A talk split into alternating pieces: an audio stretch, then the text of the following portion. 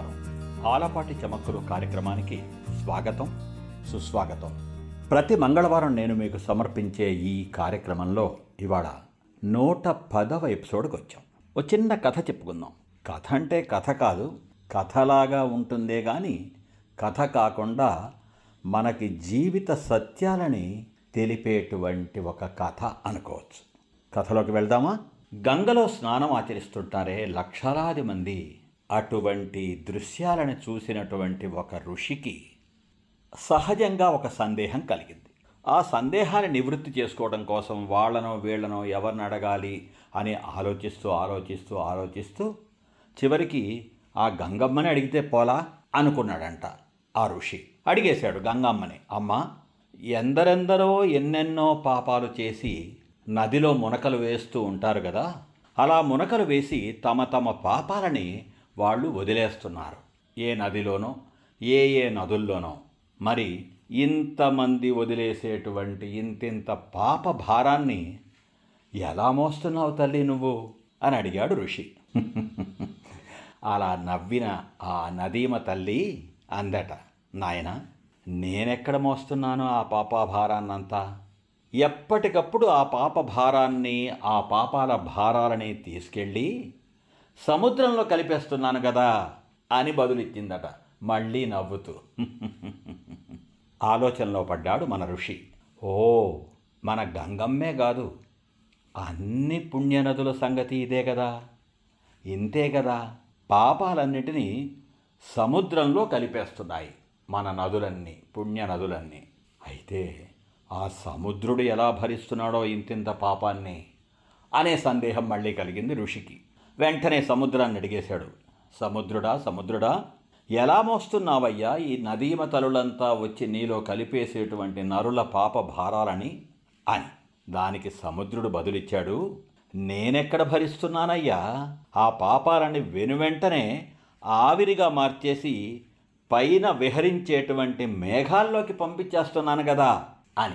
ఓ అలాగా? అయితే ఎంతో తేలికగా హాయిగా ఆడుతూ పాడుతూ కదిలిపోయే మేఘాలకి ఇంతింత పాపభారాలను మోసేటువంటి కష్టం వచ్చిందిగా అని అనుకున్నాడంట. అనుకొని ఓ మేఘమాలికల్లారా ఈ నరుల పాపాలని నదుల్లో కలిపితే ఆ నదులేమో సముద్రంలో కలిపితే ఆ సముద్రుడు ఆవిరి రూపంలో మీకు అందిస్తే ఎలా మోస్తున్నారు మీరు ఈ పాపభారాలని? అని అడిగాడట. మేఘాలు కాస్త క్షణం పాటు ఆగి పక్కపక్క నవ్వి మేమెక్కడ భరిస్తున్నాం?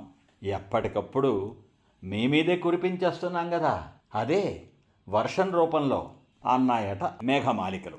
మళ్ళీ సాలోచనగా తల పంకిస్తూ మనసులో మననం చేసుకోసాగాడు మన ఋషి. ఓహో ఓహోహో ఆ పాపాలన్నీ మన మీద పడి మనమే అనుభవిస్తున్నాం అన్నమాట ఆ వర్షం రూపంలో వచ్చేటువంటి పాపాలని.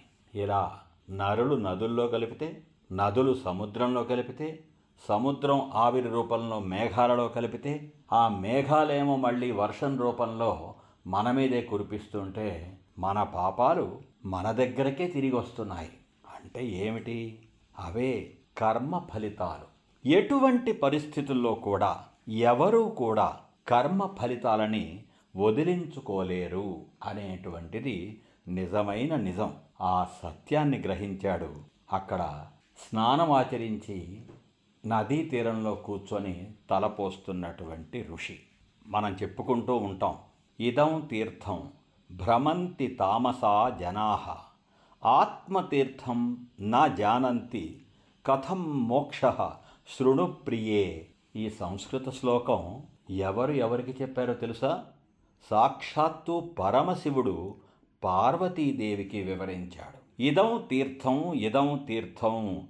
ఈ తీర్థంలో స్నానమాచరిస్తే పుణ్యం లభిస్తుంది. ఫలానా తీర్థంలో స్నానమాచరిస్తే పుణ్యం లభిస్తుంది. ఫలానా తీర్థంలో మునిగితే మోక్షం వస్తుంది అంటూ ఇదం తీర్థం ఇదం తీర్థం భ్రమంతి తామసా జనా.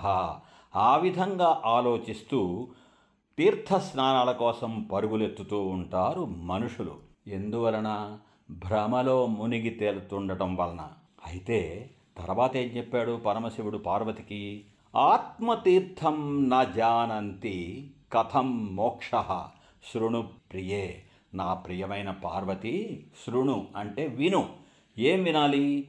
ఆత్మతీర్థం నా జానంతి ఆత్మజ్ఞానం అనే తీర్థంలో స్నానం చెయ్యటం అనే విషయాన్ని తెలుసుకొని వాళ్ళకి ఏమన్నాడు? కథం మోక్ష. మోక్షం ఎలా లభిస్తుంది? అక్కడ ఇక్కడ ఇక్కడ అక్కడ ఎక్కడో ఎక్కడో పరుగులు తీస్తూ నదుల్లో స్నానాలు చేస్తే పుణ్యం వచ్చేస్తుంది. పుణ్యతీర్థాలు ఆచరించాము. మోక్షం ఇంకా రాలేదు ఏమిటి అని ఆలోచించేటువంటి కొట్టుమిట్టాడేటువంటి వాళ్ళకి చక్కటి కనువిప్పు కలిగించడం కోసం పరమశివుడు పార్వతికి చెబుతూ మనందరికీ చెప్పాడు. కర్మణ నశ్యతి కర్మ అనేది నికర జ్ఞానం. అంటే ఏంటి? కర్మ అనేది కర్మతోనే లభిస్తుంది. ఏ విధంగానూ ఆ కర్మని మనం వదిలించుకోలేము.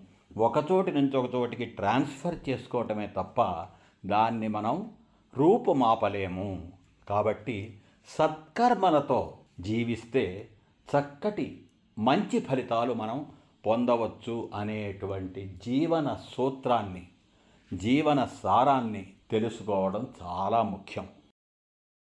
ఇక ఇవాటి కొసమెరుపులో నాకు ఉన్నట్టుండి మొన్న మధ్య ఎక్కడో చూసినటువంటి ఒక బోర్డు గుర్తుకొస్తుంది. So and so laughing club అని.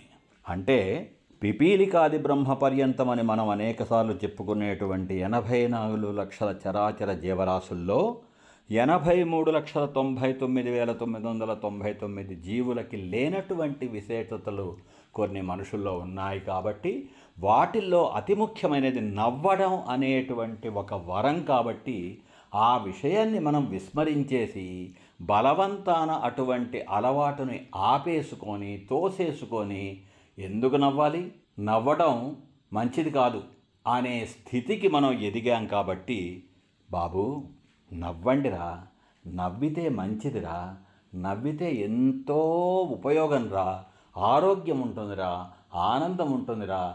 నవ్వే వాళ్ళకి నవ్వించే వాళ్ళకి చూసే వాళ్ళకి చేసే వాళ్ళకి అందరికీ ఎంతో సంతోషం కలుగుతుందిరా అనేటువంటి విషయాన్ని గుర్తు చేయటం కోసం అదొక అభ్యాసంలాగా సాధనలాగా ఒక ప్రాక్టీస్ లాగా చేయించడం కోసం లాఫింగ్ క్లబ్బులు తెచ్చుకున్నాం మనం. ఎంత గొప్పవాళ్ళం మనం. ఆలోచించాలి. మళ్ళీ మరో ఎపిసోడ్తో వచ్చే వారం కలుసుకుందాం. అంతవరకు సెలవ్.